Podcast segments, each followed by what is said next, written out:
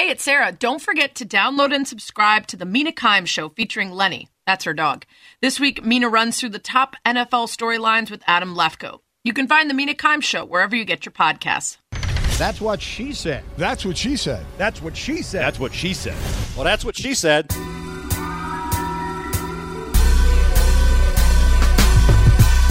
Welcome to That's What She Said conversations with interesting people from the worlds of sports, music, comedy, and more, talking about their lives, careers, successes, and failures. My name is Virgie Tovar, and my dilemma is that I deeply super miss being able to travel, and I realize it's a huge part of my identity. So, girl, same. This has been rough. And you know, international travel plans that got busted, including finally going to Africa with my parents who have never been, um, all the trips to visit friends and family, what would have been my first time to Vancouver, uh, Europe for a Pearl Jam show, uh, a work gig in Santa Barbara that I was going to stick around for, a couple weddings in some great places, just general bummers all around. I know we all had them as dates passed us by and trips got canceled. And I wish I had a real solution for you, but I don't. Um, the best I can tell you is try to spin it to seeing the positives of being home. Maybe take care of house renovations or painting a room or hanging art that you've been putting off. You know, all the stuff that we don't have time for. Now's the time to do it. Maybe go through your favorite pictures from previous trips and relive how great they were. Choose a couple that you really like and hang them up somewhere, and that'll remind you and get you excited for when you get to go travel somewhere again. And uh, one of my friends had to cancel a trip uh, to Mexico with her family, so I sent her uh, at home, you know, margarita mix and some glasses and some decorations. So you could do that. You could throw a little party at your house with some of the food and music and drinks of somewhere you'd like to go. Uh, sometimes the anticipation and the planning for a trip is super fun too. So find somewhere you know you want to go when you can and uh, read up on that place in advance and, and get ready for that trip. We got a lot of time to plan and anticipate. So uh, maybe at least give yourself something to look forward to by picking somewhere you want to go and learning about it think that's really the best we can do right now. The commish has spoken.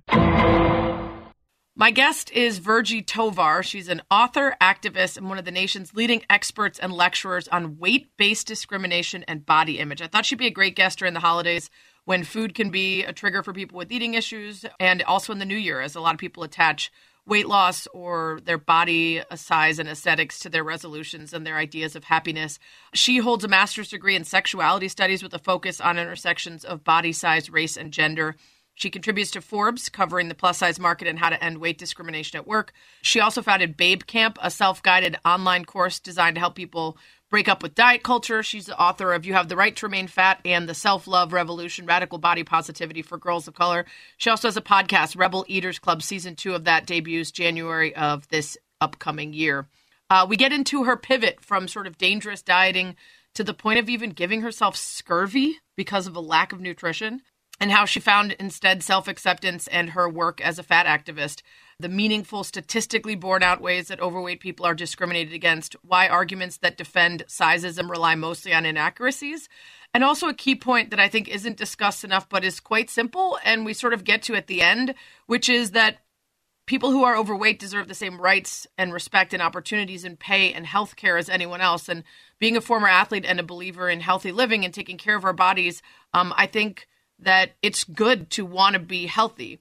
But those who choose to discriminate against fat people under the guise of caring about their health or health related costs of obesity fail to apply that same logic to people who look healthy based on society stereotypes but are actually deeply unhealthy because of many factors, which could be, you know, eating a bunch of fast food or nutrient empty foods or smoking cigarettes or other choices. But because they are genetically predisposed to have less body fat, they're not seen as unhealthy or judged and discriminated against. Uh, so we get into the arguments of sort of preaching fat acceptance or labeling the celebration of, of fat bodies as irresponsible that still goes on in academia and journalism and uh, lots of topics that people kind of talk about socially, but not usually with the backing of, of research and the work she's put in. So I thought she was a super interesting guest. I hope you guys enjoy this. That's what she said.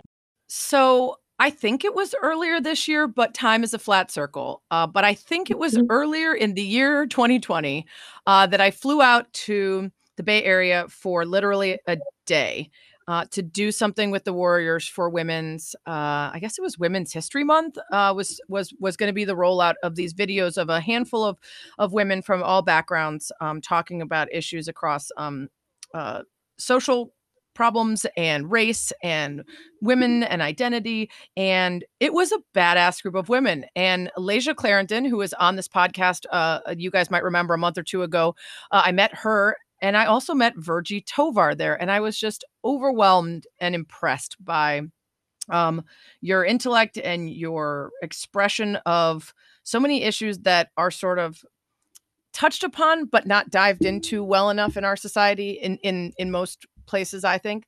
And so I wanted to mm-hmm. have you on to get into it some more. And I do want to say off the top that I'm well aware that I have some very deeply rooted issues around food and weight and body image and I have very much been affected by society's expressions of what matters and what's uh, worthy. And so when I push back or if I push back on anything, it's because I want your expertise as someone who studied this. Um, and so hopefully none of it will ever sound extremely dumb. But if it does, it'll probably be uh, the same extreme extreme dumbness that you've heard from people over the years uh, who are just not used to discussing these issues in a sort of academic way. Yeah. Um, so that's that's my warning for like um, I'm coming at this with with the best of intentions, but I know how um, I know how I am by like just being, first of all, an athlete my whole life and then working in an industry that prioritizes uh, thinness and beauty. So, uh, that off the top, let's get into it. Um, because this is something that you, um, you know, you have a master's in sexuality studies with the focus on, you know, body size and race and gender. And um, you consider yourself a fat activist. This is your life's work. So you should be able to come at this in a way that will help me understand and dive into some of the reasons that we that we feel the way we do about these things. Let's go all the way back. Okay. All the way back. Yeah. I listened to a lot of podcasts that you did and read a lot of your work and um, you talk a lot about the moment that we all have in some way um, you maybe more dramatically where we're a certain age and all of a sudden we realize how other people and society see our bodies as opposed to just being in them can you talk about that yeah, I mean, absolutely. Like, I mean, I want to share off the top, like, a statistic, which is that most children in the United States um, are aware of fat phobia, which is essentially the idea that, you know, being fat is bad um, by the age of five. Like researchers go in and ask children, would you rather lose an arm or be fat? Would you rather, you know, lose like like lose a part of lose a family member, lose like a parent or be fat? And they always choose the other thing, not being wow. fat. I mean, that's pretty impressive. I mean, it's heartbreaking, but it's also really impressive when you think about a five year old brain, right? Um, which is still trying to understand and grapple with like trees and what what is a tree? What is the ocean? Or who like i mean right? Like and so and to be able to have that strongly felt sense so early on is really powerful and really speaks to the level of like how committed this culture is to that ideal. But for me it really looked like similar time frame i was five years old. I had never I, have always been a bigger person. I mean i come from a family of bigger people. And so I've, i was always the biggest kid in the class which i knew but then i didn't have any shame about it until i was taught fat phobia um, at the age of five. And it was really like at that point, I was in kindergarten and it was just, it just became this like never ending onslaught of like you're fat that's terrible no one's ever going to love you and you're going to get abused until you become thin. And so i did what a lot of people in that situation and a lot of us even if we're not in that situation um, did. And i just undertook like dieting and starvation and ultimately basically had an eating disorder for like 20 years trying mm. to become a thin person which i was never born to be yeah. So one of the things you talked about um, in, in, in a different show I heard was uh, your trip to Italy, which you considered uh, a, a three month opportunity to completely yes. change who you were, right? Uh, but not in positive or healthy ways. Yeah, I mean, essentially, I had like we've all seen these movies, the transformation movies, right? Right. Like, I deeply. Yeah. No, I still want to buy a fixer upper in Italy and then have my handyman be the love of my life. Like that's still gonna happen, right? I, I, realize I'm already married, but like just in case it doesn't work out, I think under the Tuscan sun is like a good second marriage goal. yes. See the handyman? No, he was so I can't remember what he was. It was a good movie though. It was really good. Yeah, I mean, we all kind of like we've been taught this dream that like we go away and we come back and we're like something about us is fundamentally 100% different, whether yeah. that's love or that's our body. And so, as someone who has always been bigger, like my transformation dream was always around like going somewhere and returning and no one being able to recognize me anymore because I'm so thin.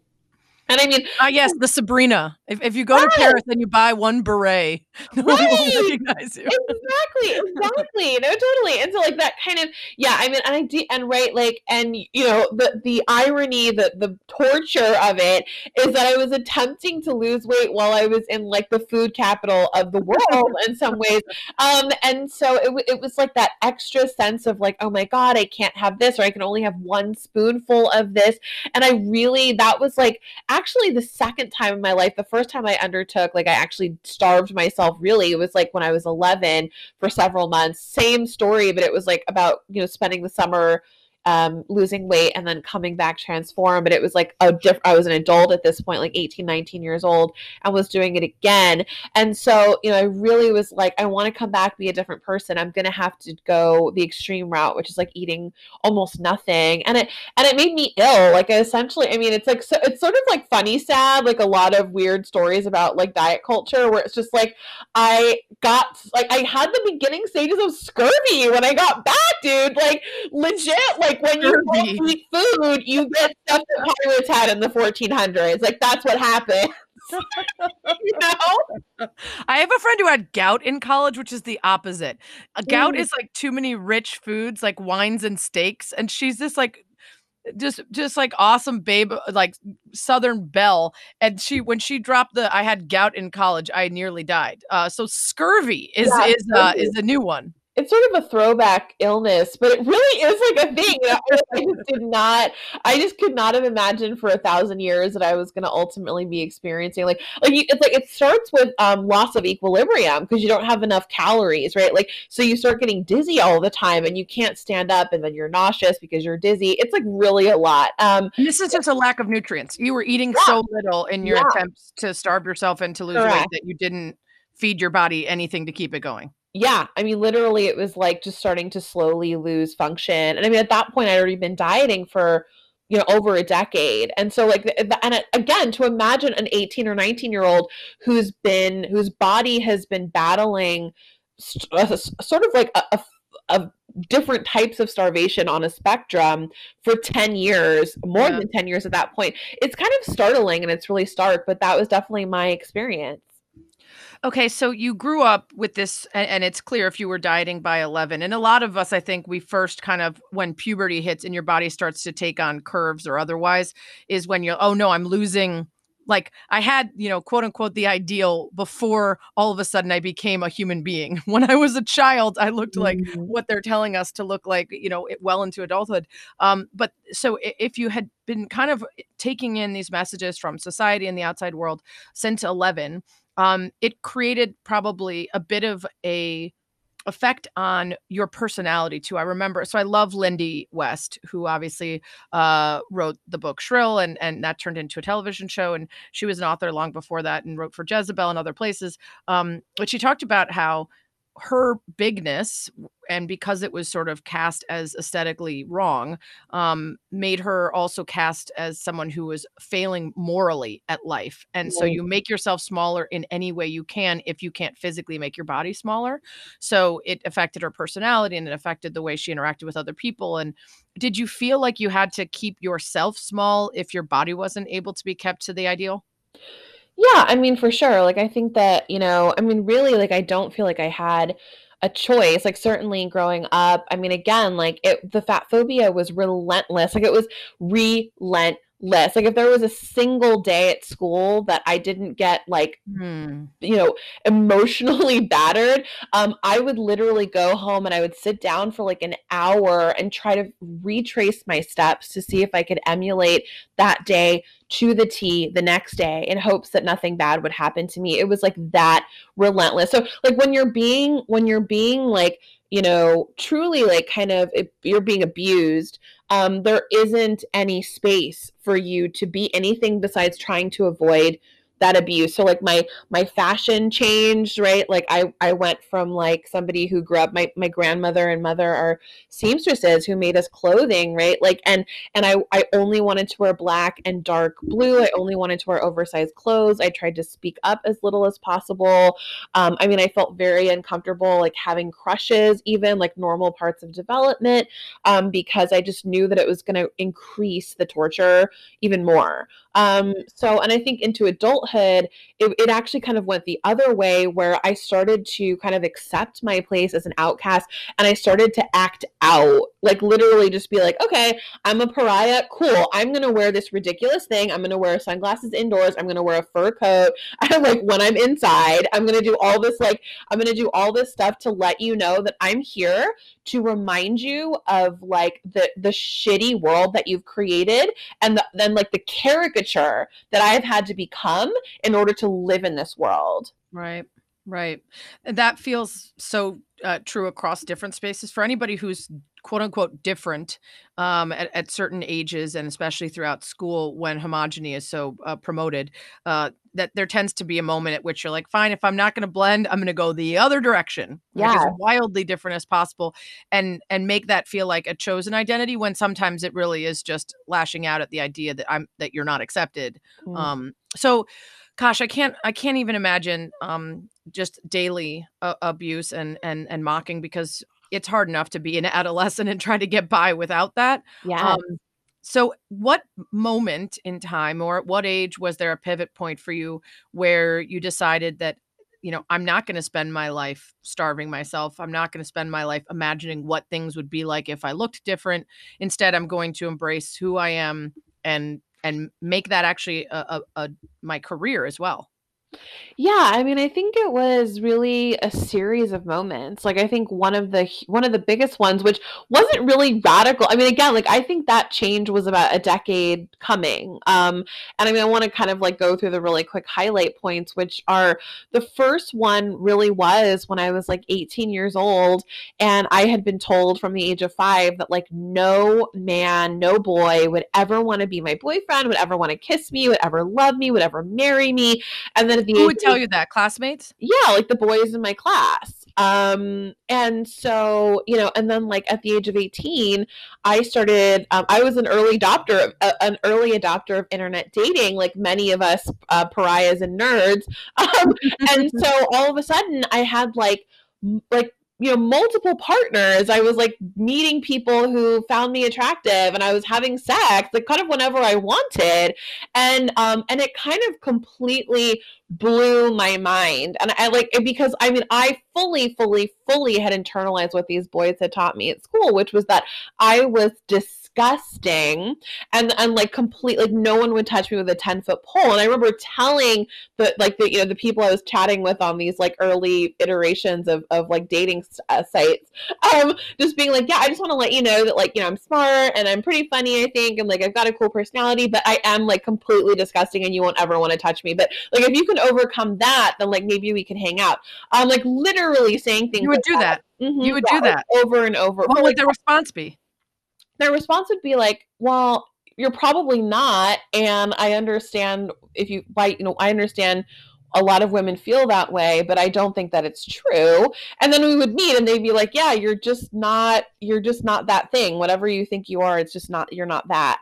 Um, That's a nice feeling it is a nice feeling. And so, you know, like that, I mean, again, it wasn't very radical, just like having sex with dudes, like not that radical. Um, but it, like for somebody who was told that, it could, it really blew the lid off the whole thing. And I, and I think like, you know, my, my brain has always been very analytical. So I think like rather than be like, oh, okay, you know, that's interesting, I was like, what else have they lied to me about? And I mm-hmm. think that really started like the truth seeking journey that I've sort of been on for quite some time. But like, you know, I think like that and then later on, you know, not not that much lo- later, I was introduced to feminism, which really was a turning point for me. And then and then I dated, like I had a long term relationship with someone who identifies as fat positive, and that really blew my mind. And he was one of the first people who like taught me how to stop dieting. Right? He was like, you don't have to deny yourself every single thing. Like you're allowed to have the food that you want. There is nothing wrong with you, and no man gets to tell you what size you are.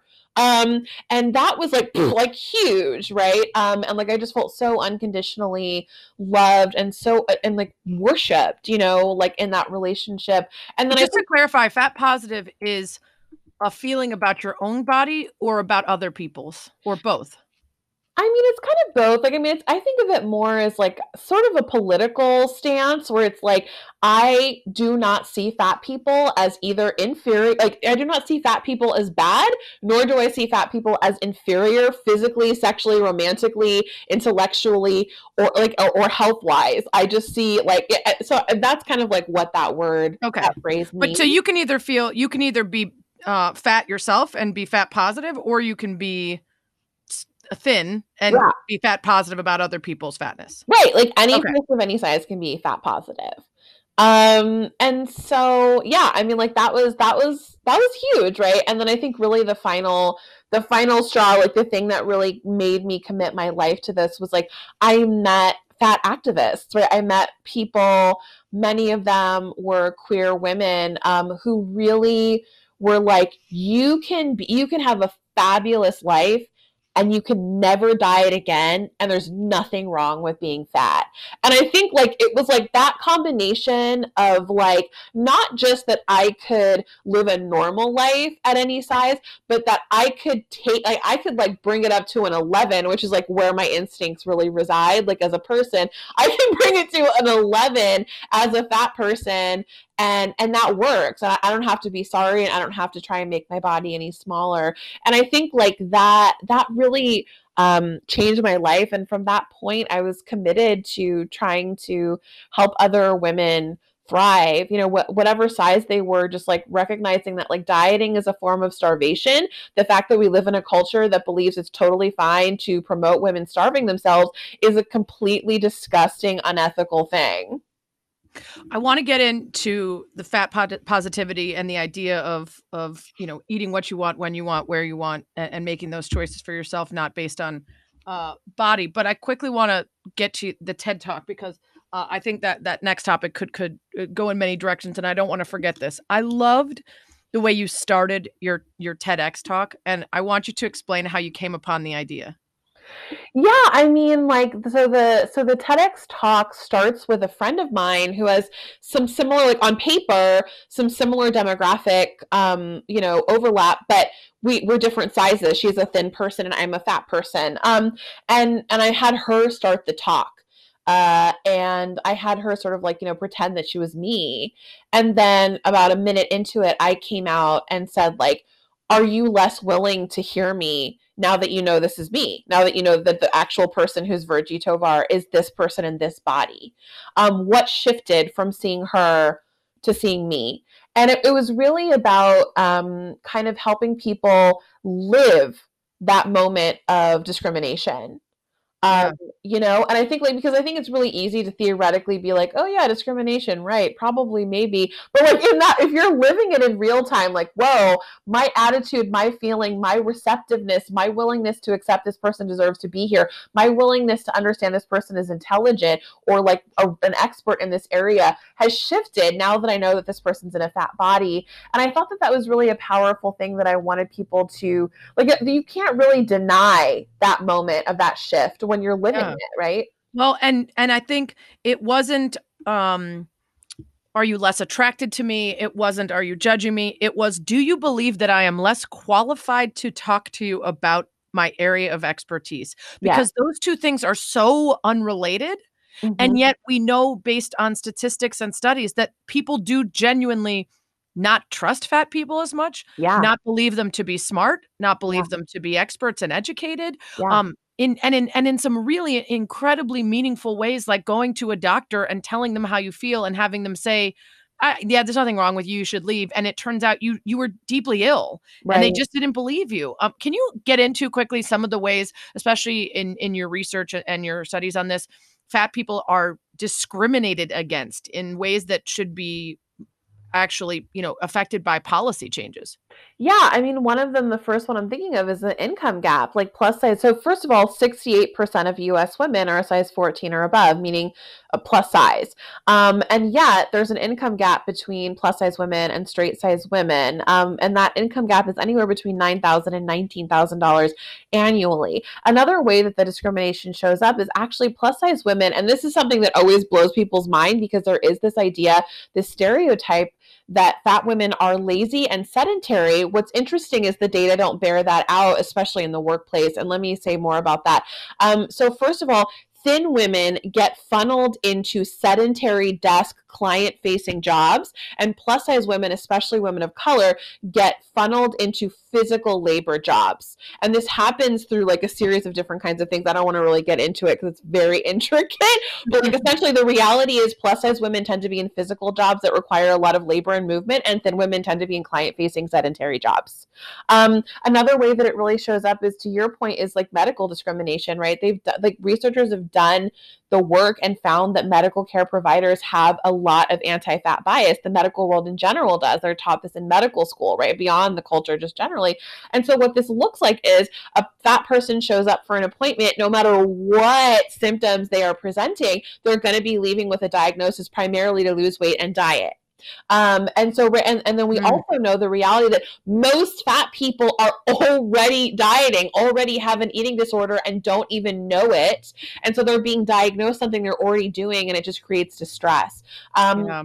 I mean, there's the list kind of goes on and on and on, but like these are definitely areas where like policy change could be really effective.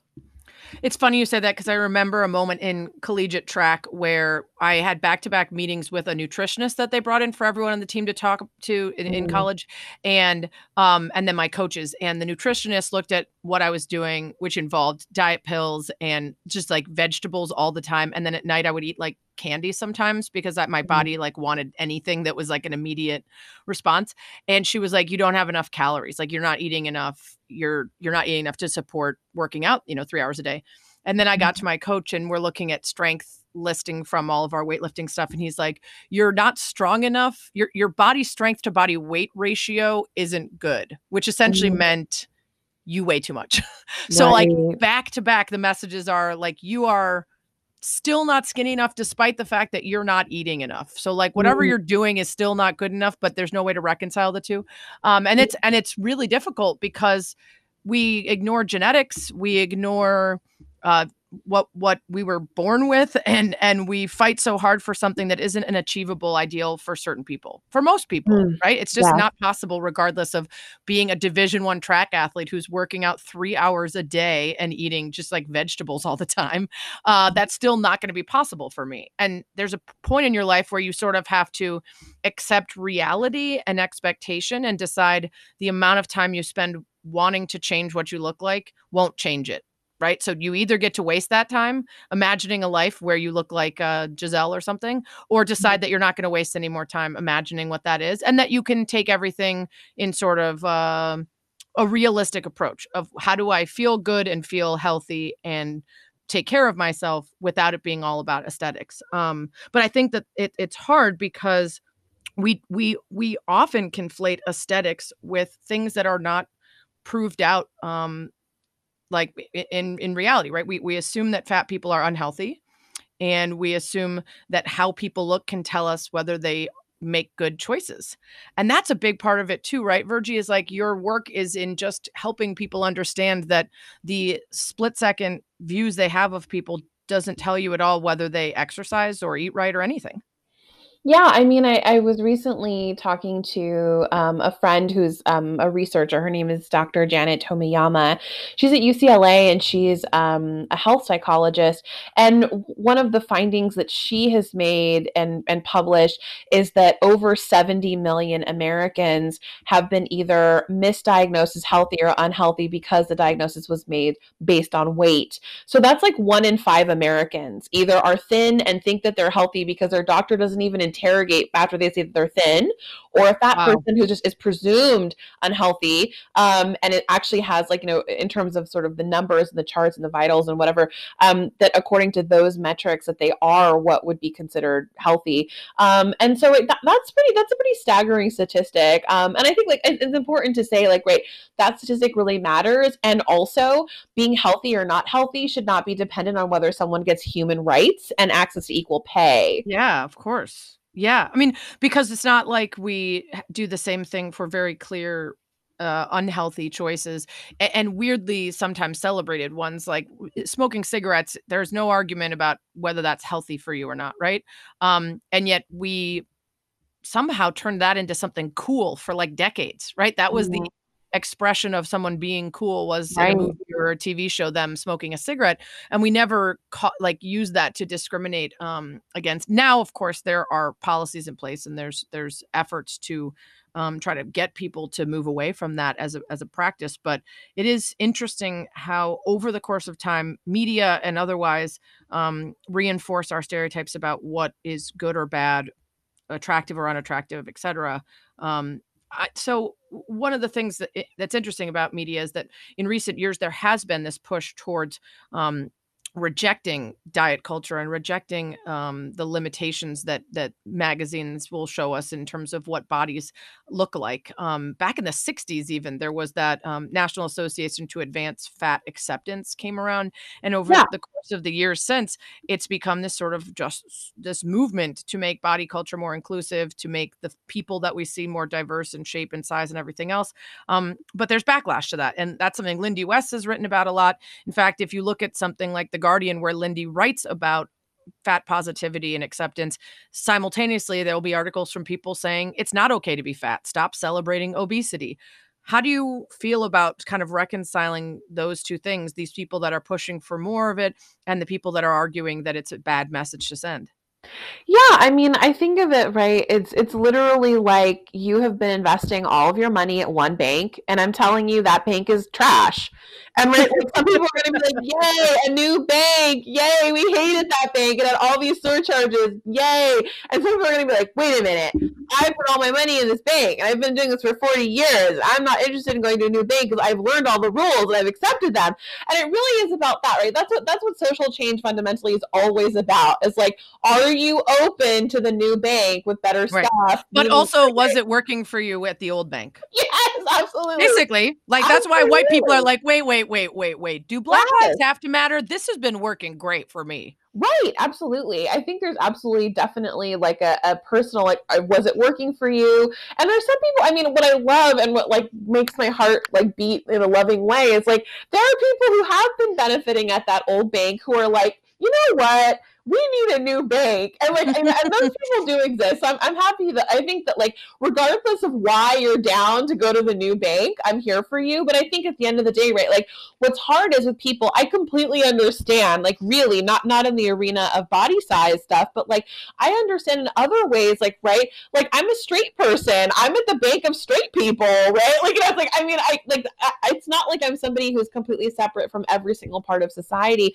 and so i understand the pain of being like but i know this thing but i've worked so hard but i've sacrificed so much to be here. Like you don't get to change the rules now that i'm at the front of the line or whatever you know? And so i think what's hard is like you, you've got to re- people really have to do that internal work. Nobody can do that for you. Nobody like you, i could explain to you for a million i could cite every study that i know and that might not change your actual spirit the spirit of how you feel about this. You have to do that work on your own you know So let's talk about some of the challenges to the work that you do. And again, um, it's weird sometimes for issues that some of us deem, I don't know, casual or or everyday um, to be discussed and debated at the highest levels of academia. For some people, they don't understand and have never given the time to understanding the true study of weight discrimination, uh, fat positivity, or any of these issues, right? They might understand nutrition being studied down to the near molecular level, but mm-hmm. the way society interacts with size is not something that they consider something worth devoting that kind of time and energy to. It is something that you have. And so I imagine it must be frustrating at times for you to bring this wealth of knowledge and experience and understanding to a topic that many people will be, like you just said, they've been at that bank. And because the bank works for them, they cannot be convinced otherwise.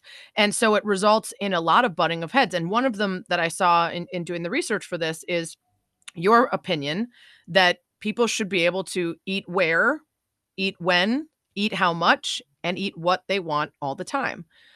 How does that intersect with health? And how does that intersect with how it makes your body feel if you eat crap all the time? Right? I mean, it's not just about aesthetics and weight, it's also about what you put into this body that you have that needs to function. Right. I mean, and this is this is always, this is kind of the conundrum that eh, that is really hard for people to understand. Um, so diet culture actually creates the dysfunction and disorder. Like, so for example, right, like if we didn't have diet culture, you wouldn't even presume that all people would eat would be junk. It's only because that stuff is that quote unquote junk is like off limits through diet culture that like the idea of sitting down and eating that all day sounds appealing. And that's sort of one of the like i mean and i think like a great example you know i don't know there's like so many other uh, sort of analogous examples but you think about right like how um like the same is true around sexuality right? Like you know it's like where these these for the forbiddenness of it may, drives you to do these like kind of wild weird things that humans wouldn't be doing if they didn't right. feel some shame about it but i think what's amazing right is like a, one of the cornerstone ideologies of diet culture which is a cornerstone ideology essentially of like living in a christian sort of colonial culture is that like if we do not control every single thing that gives our bodies pleasure then we will become animals who are out of control right and like that's just right, a myth. Right, right what we found is, and this is true of like dietitians, psychologists, right? Like I've talked to lots of people, like in general, what people need is to be able to trust their body. The reason why we feel that that sort of like that vice grip on every single bite of food that we eat is because we've been taught that if we don't do that, then crazy, awful, terrible things will happen. When in actuality, right, like our bodies have limits. Our bodies tell us, I am done. I am full. I don't like this. This makes me feel sick. Those, that, those I want vegetables. Right. Those, those whenever I go on a bender, my body's like, please, salad. Yeah. Nachos and beer for a whole weekend. What are you, what are we doing here? Right. I, and, and it's not just about uh, uh, weight. It's about like what your body says. It's intuitive eating. Your body is saying, okay, now that we had that, I want some of this that has a bunch of nutrients and makes me feel better and is going to like regulate what you've just put in me. Totally, yeah. And I think I think what's really what's really great is like, you know, when we tell people, guess what? No one's gonna no one's gonna shame you. There's nothing wrong with being hungry. Eat until you're full, eat the stuff that you feel drawn to eat. There's nothing off limits. They actually make amazing decisions, right? They right. actually, you know, we can trust them. And and at the end of the day, like that's kind of where we need to to sort of land. Especially, I mean, I talk about this a lot it, it becomes a real pain point for people when they become parents i've noticed because they don't want to teach their kids how to live like this. They, they don't want whatever they learn they don't want to pass it on to their kids. And so they've been forced to kind of think like you know what rules do we want what ethic what ideology do we want to introduce to our kids around like so they don't have eating disorders like we do. And i think like one of my favorite people who's also like an academic and in, in canada and she's a nutritionist also and she's like our rule in our house is that like you fill up your tummy, you eat the things that you want, and those are the rules, right? And like that's what she teaches her kids. And I ultimately what's going to happen is that they're going to have an amazing relationship to their bodies and their food. And frankly, dieting and like controlling your food isn't correlated again longitudinally in the data with actual weight control or weight loss. Again, long term, what diets are, cor- any restriction is correlated with is depression and anxiety, which we know as a culture is bad for our health. Right. It's so true though this idea that if you're if you have a healthy relationship with food that means you you choose good versus bad and that there's uh, act- actually ways to assign that to foods when instead the healthiest relationship is I want to eat that so I'm going to And then the next time I'm going to decide what I want to eat based on what I want to. And hopefully some of that will be natural instinct towards nutrient dense things. And sometimes it'll be just something that tastes good. Um, but I do find that when I've been super restrictive, I used to occasionally be like, this is before I became vegetarian. I would be like, you know what? I've had a rough day. I'm going to eat a burger and then I'd eat the burger and be like, but I actually like the salad more. like I just mm-hmm. ate it because I was telling myself that I got to make myself feel better with food by eating something that's quote unquote not allowed. But I didn't even really want it and I didn't like it more, but my brain was telling me. So I was actually making worse choices, not worse, but um, choices that were less satisfying and less healthy because my brain was telling me to act out of the rigid sort of constraints of what I had allowed myself, um, which right. is what a lot of people do. And then that disordered eating comes from that. But there's there's obviously a line between that and people who have actual issues with overeating, right? People who don't have a finish line. They don't stop when they're full. They don't and and that's different than the message that you're sending, right? Like there are certain people who medically need to be treated for an inability to deal with food in a, in a healthy way?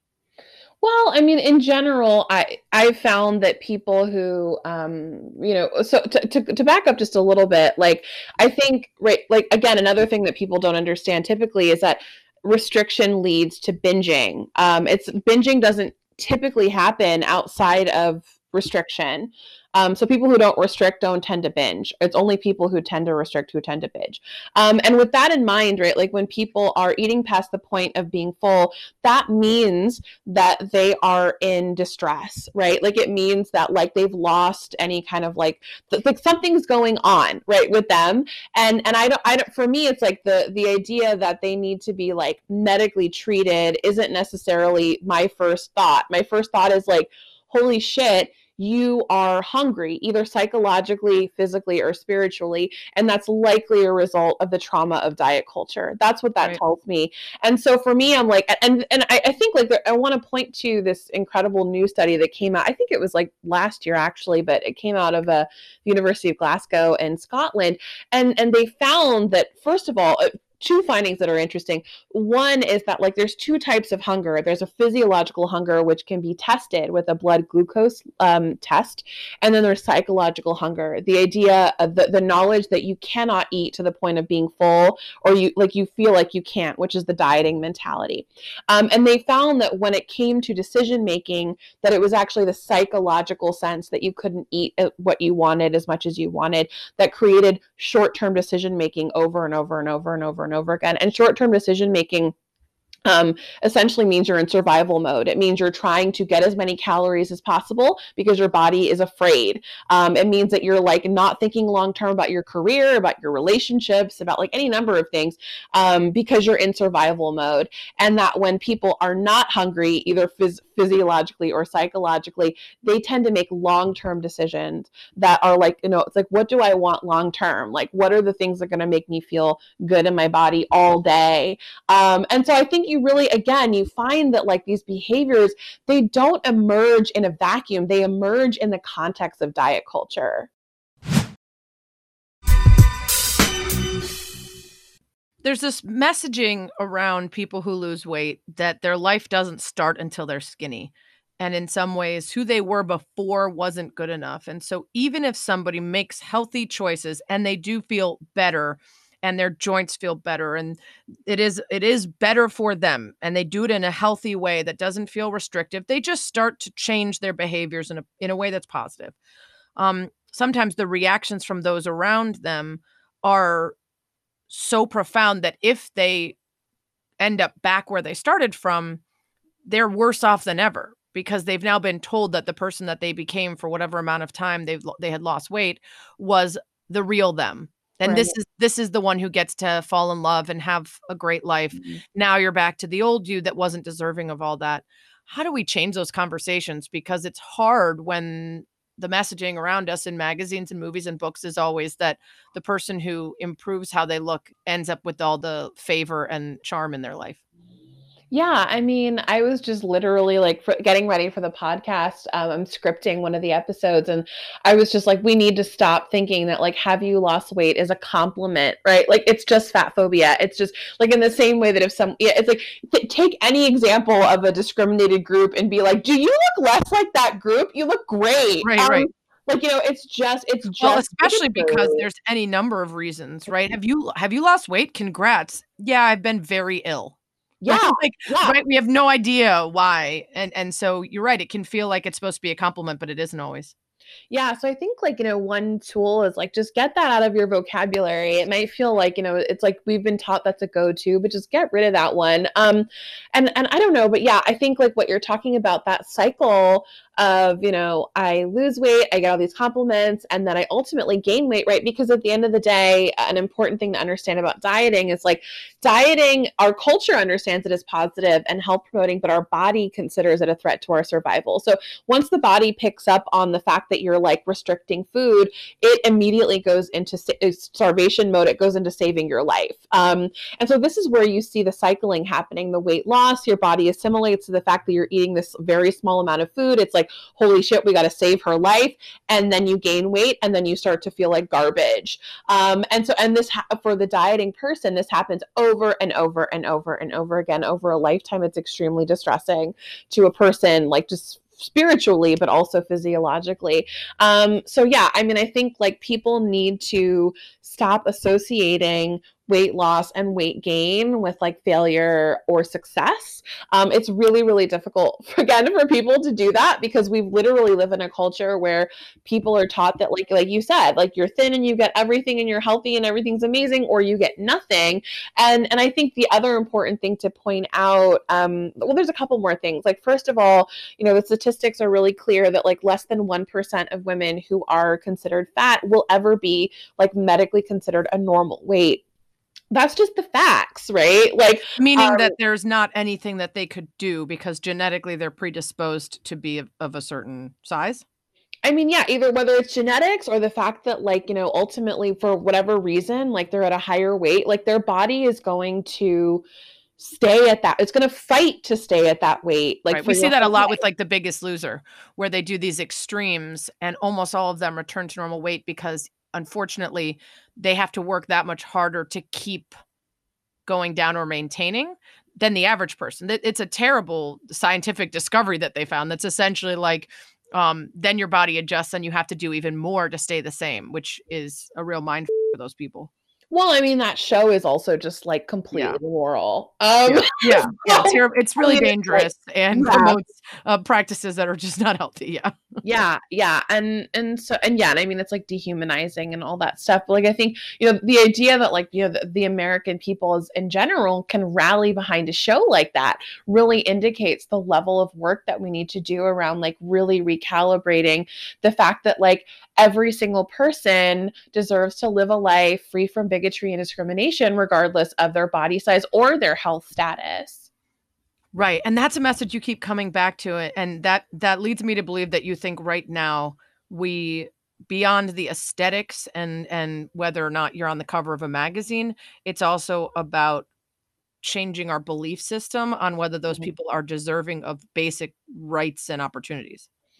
Yeah, I mean, essentially, I mean, I think like you know, to to another thing I was just writing about before we started our conversation was like, you know, when you when I look at like the Center for Disease Control and they talk about like what comprises health, and you think about it as a pie chart, um, thirty only thirty percent of the pie is stuff that's within our control. Seventy percent of the pie of our overall health, how long we will live, the quality of life we will have based on these like cardiometabolic sort of indicators, um, are outside of our control, right? And so like and so if I were to tell you that like, you know, that 70% of the pie in front of you is outside of your hands, and I would think like considering how zealous people are about the 30% they can control, they should be at least two times more committed to shifting the social indicators, but they're not, right? And so like I'm like, I want a culture in which we are not obsessing over the 30% of the pie and where we are change we're like, you know, 70% of the pie is like, do people have access to public transportation? Are they traumatized in childhood? Do they have a like family member in prison?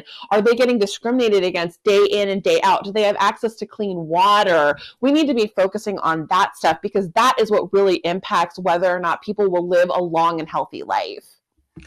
One of the things that comes out most when people talk about fat positivity um, is the assumption that you're promoting obesity or unhealthiness. Can you sort of dispute if if you have the numbers and the studies?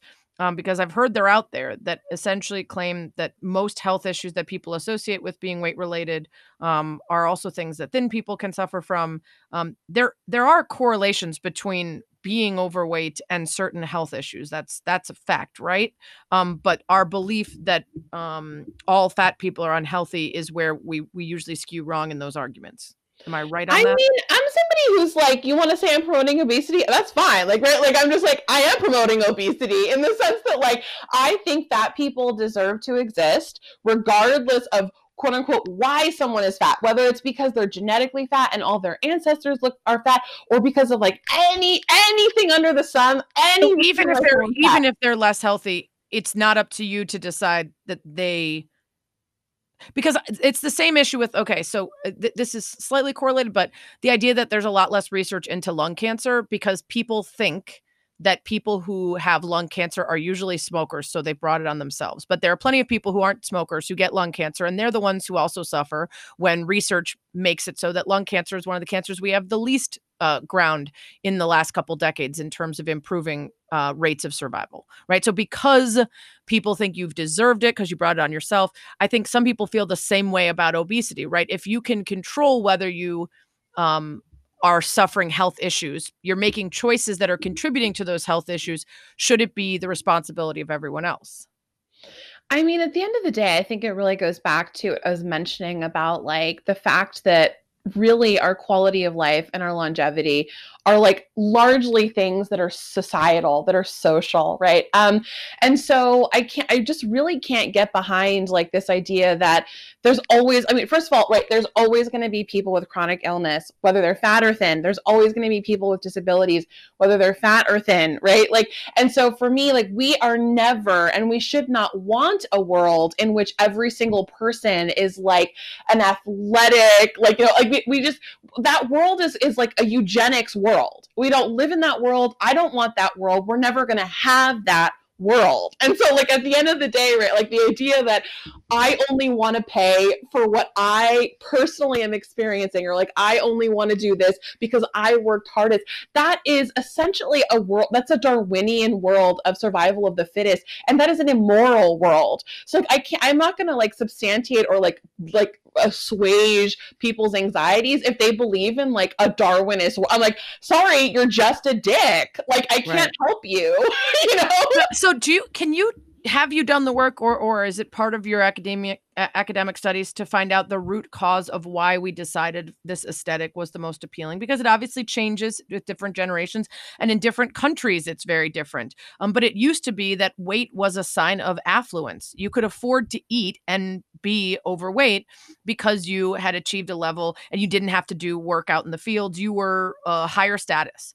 Um, at what point and when did we decide the same way that it's sort of inexplicable to me when did we decide that like smoking a cigarette was a sign of being cool but even i sometimes in movies will be like oh i get what they're doing with this scene that person's cool um Mm. do we know when that happened and when we decided that the idea of what was good and right in society was um this extremely fit athletic super skinny vibe Yeah, I mean, I think it's like, eh, you know, on the one hand, I think that um like anti-fat attitudes have kind of like um spiked and and ebbed and flowed in at different points. Um like for instance, one thing that a lot of people don't know is like right you know certainly we consider weight um like weight preoccupation to be a gendered issue specifically for women. Um like it used to be considered a, a men's issue. Um and, and men it, you know it's sort of like it, it- people came down really hard on men who were higher weight and and we don't really see that so much in our culture. It's hard for me to draw like this straight line. I do think that your sort of observation around class. I mean definitely whatever requires the most resource whatever body is going to require the most resources um that's the body that is going to be considered the morally superior and physically superior body. which now if you interestingly, if you don't have to do manual labor or you don't, uh, yeah, there's there's now the ability to spend your money on health and wellness and pelotons and everything else. Uh, yeah i mean people kind of i think of it as like people want to use health as a currency right? Like it's like i you know i have the time i have the resources i have the lifestyle etc um, and i have the will right? I have i think this is another thing that's like really fascinating that people again like i've noticed that nobody talks about is i'm like there, there's this idea that like you know that that wealthy people the people who are likelier to be athletic for example and slender um, you know, there's this idea that they just have their they just have their their finger on the pulse of a life secret that we're all seeking. And it's like, well, actually, what's happening is that you know people who are working class, um, simply that's just not a priority because. Right. Be, because like literally they're not as invested in the hierarchy there's not as invested in having their bodies used in a capitalist way they're not as invested in like having a t- clear demarcation of like I am better because I do this. Right. They're just not. I mean, it's like it's or like- because they don't have time because they have to feed their family I mean, and do their certainly. job or because they weren't more predisposed to choose that because they weren't genetically likely to have that be a fit for them. There's there's plenty of um non model sized people who are still really into yoga and health and and Absolutely, yeah. activity for sure. But i think there's also a sense of if you're genetically predisposed to have that body type be something that if you work for it you get it then you're like oh this is a good job for me right like yeah, yeah. Whereas for me, like even even if I was working out three hours a day and not eating enough, my body type was never going to be that. I was constantly trying to get like the six pack you were supposed to have as a college track athlete. It was not going to happen. I have a big rack of lamb and I have uh, the other body parts that kind of tell you exactly which direction my body would like to go in if I wasn't, you know, exercising and everything else. So um, it, it's interesting though. I think some of those people they like self-select based on the fact that that's it's not that they don't work hard, but they also the results are very clear when they do work hard because their body is is genetically going to going to become that shape that everybody kind of holds up as this ideal. Yeah, I mean, and I remember learning. I had to like a friend actually had to explain this to me, and it would kind of blew my mind. Um, she was like, "Virgie, the people who are naturally more slender." really believe that they think they're just working a lot harder than Yeah. people who are not genetically Well, I've that had a lot of conversations with those people, and I'm like, you live with me. Which part of this are you not seeing, like on a regular basis? Like, Yes. yeah. Um, well, we're running out of time, and I could obviously talk to you so much more about this, but give people a little hint of what's coming up in season two of your uh, podcast, Rebel Eaters Club. Yeah, um, so this season we're really focused on, you know, we're doing interviews with really cool people like chefs and uh, academics, psychologists, like all over the place. Um, uh, and we're really also focusing on tracing the social history of food. Um, so talking about like the history of restaurants and eating and various kinds of things um, in relationship to those interviews and really seeing ourselves kind of in the ripple effect of this history. So that's what's coming up. The podcast is called Rebel Eaters Club, and you could subscribe on Apple or Spotify. Awesome. And before I let you go, you do have to do the one thing that everybody does and nobody expects. Didn't expect a kind of Spanish Inquisition. Nobody expects the Spanish Inquisition. It's the Spanish Inquisition, number one. What's your desert island album? You can only have one. Oh my goodness. Right. I'm just going to go with like whatever I like right now. And it is the James Brown Christmas album. Oh, okay. I gotta check that out. Uh, number two, what habit or quality do you think has contributed most to your success? Ooh. Um, I think honestly, maybe like being. Maybe being bubbly, but I think like going through so much bullshit. Close second. Thank you, assholes. You really helped just shoot me right to the top. Um, number three, what would you consider your biggest failure? Uh, I mean, like, I do wish, like, I do wish that I was just someone who was like purely, just like 100% like committed to just helping everyone around me thrive. I don't love that I'm still like, still have that ego kind of like gnawing at me. In what sense? I don't know. Like sometimes I'm like, oh, this is the path. This is what the path would be if you were more of a Mother Teresa type. But you're gonna take this oh, path. got it, got it, got it. So, th- so the the you have to be a martyr versus like let me balance my own success and happiness with the work that I do for others. I, I know it's ridiculous, and I'm just like, I just have this fantasy that like someday I'm gonna like come into this spiritual awakening where I'm like, my whole purpose is to help others thrive. Like you know, and I just and I feel like I'm like that's mostly what my life is about. But it's like probably five or seven percent, just like me, just being like, I Yeah. want the fancy thing. Give Yeah, like every me." once in a while, you're like, yeah, but I need that money because I like clothes. Um, yes. which I know you do because your Instagram, your style is so awesome, and I love you. your advocacy too for like different brands to be um, size inclusive because there's a lot of big people who want to look good. Uh, yes. and I love how you how you you style your body and everything else. So great. Um, number four, have you ever been in a fist fight? Oh no, I've been in one pushing match. That's it. oh, that sounds like something I wish I could see. It really does. Just like a really lame pushing match where both people think they're being real hard. Uh, that that sounds that sounds good. Uh, number five, if you could switch lives with anyone for a day, who would it be?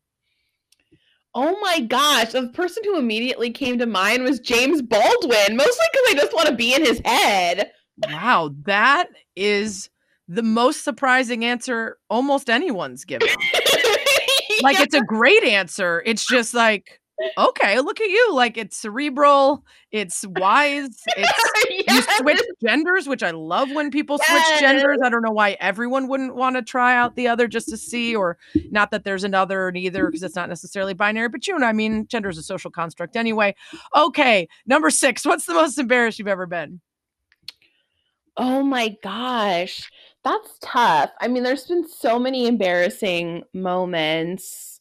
Um, uh, I don't know. I don't know. Can I pass? Can I do it? No. I can't. Okay. No. You know Hmm. what? Everyone always tries to pass on this, and I think it's a great quality that successful people don't, you know, sit and linger in those moments. But I think we all need to admit to and own up to those moments so that everyone listening can say, "I am not the only one who has pooped in my neighbor's backyard." Thank you, Jen Latta, for that one. Oh my Uh, god, yes, yes, I love that. I uh, mean, yeah. it's, oh, it's like my always my embarrassing things are about like social gaffes. They're like just stupid- Always, they're always. Yeah. It's always farting, peeing, pooping, or doing something in front of your crush, or tripping. Yeah, I mean, I think that like wha- okay, the one that's coming to mind is that I remember at some point again, this was like earlier in my in my experience and I was like very committed to like showing every single human being that I met that I was like not some desexualized like person that they could just like toss aside that I was like a strong sexual fat woman and I remember like I was at this work, like team building work thing, and and they actually asked like what we're gonna do. We're, we're gonna be around the fire and we're gonna share our most embarrassing things. And everybody told normal things, and I told a story about how I gave a blowjob in a cemetery and they were like the whole time trying to just like stop just stop just stop and i was like i will not accept being silenced right now i am a strong sexual woman You was asked me for something embarrassing, and now I am more embarrassed than the original incident, Yes. which is amazing.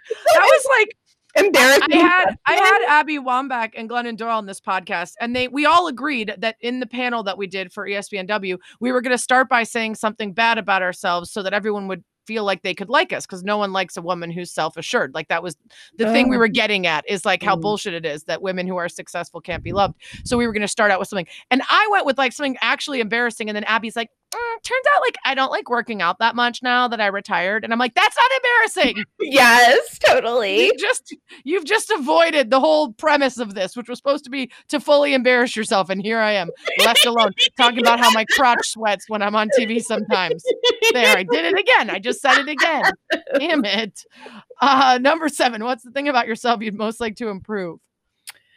Ooh, I mean, I feel like it's like the same thing around the the earlier thing where it's like I do think that uh, like I do feel like I keep striving for this like enlightened state where I just like understand like what motivates all human behavior no matter how terrible it is. Okay, Um, very lofty.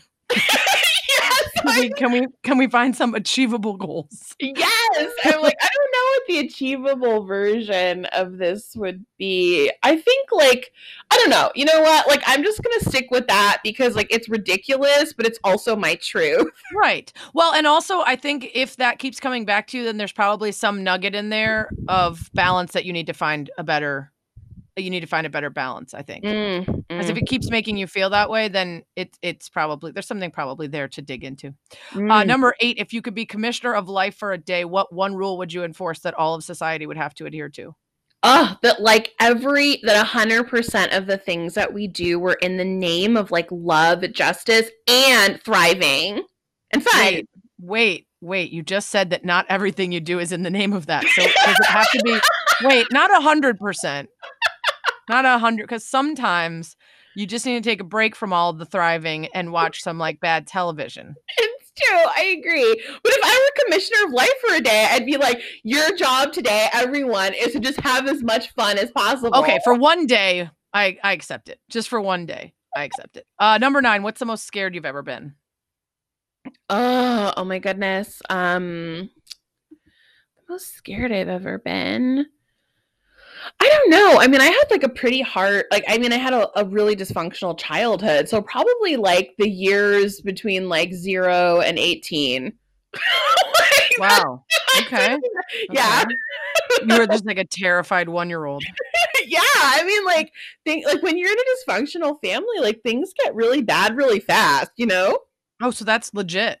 Like it was Yeah. dysfunctional enough to fear for your safety. I mean, I think like not always not always physical safety, but like kind of the sense that like that like there are adults who are in charge and you trust them. Like, you know, like that that Right. vibe. Yeah. Okay.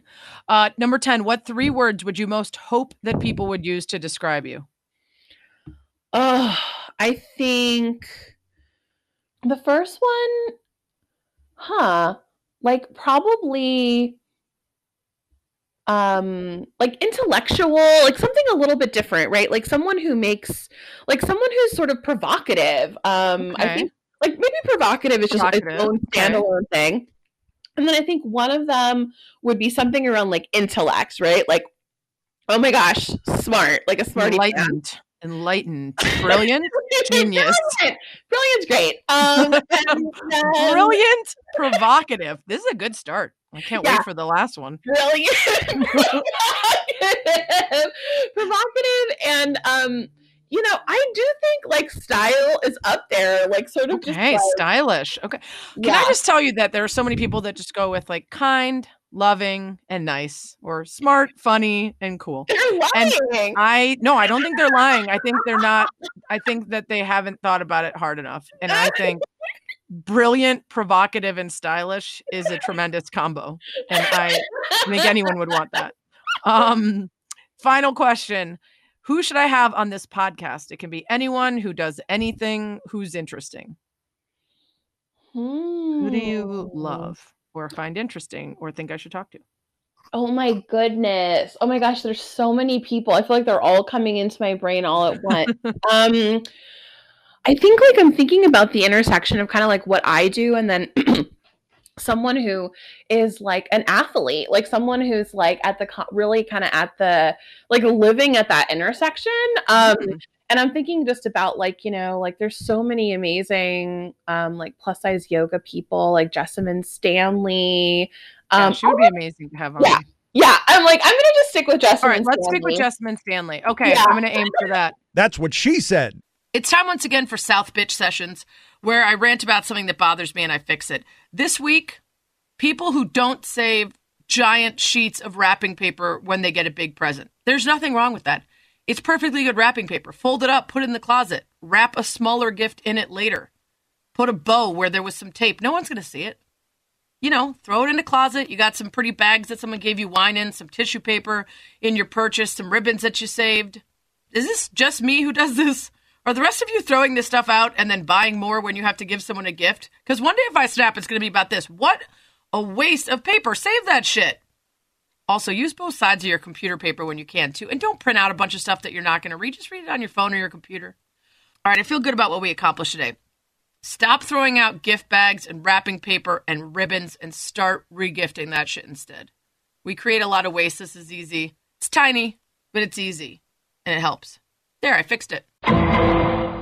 Don't forget to go to the iTunes or podcast app, subscribe, rate, and review to That's What She Said with Sarah Spain. Five stars, of course. And thanks, as always, for lasting about an hour with me. Well, that's what she said.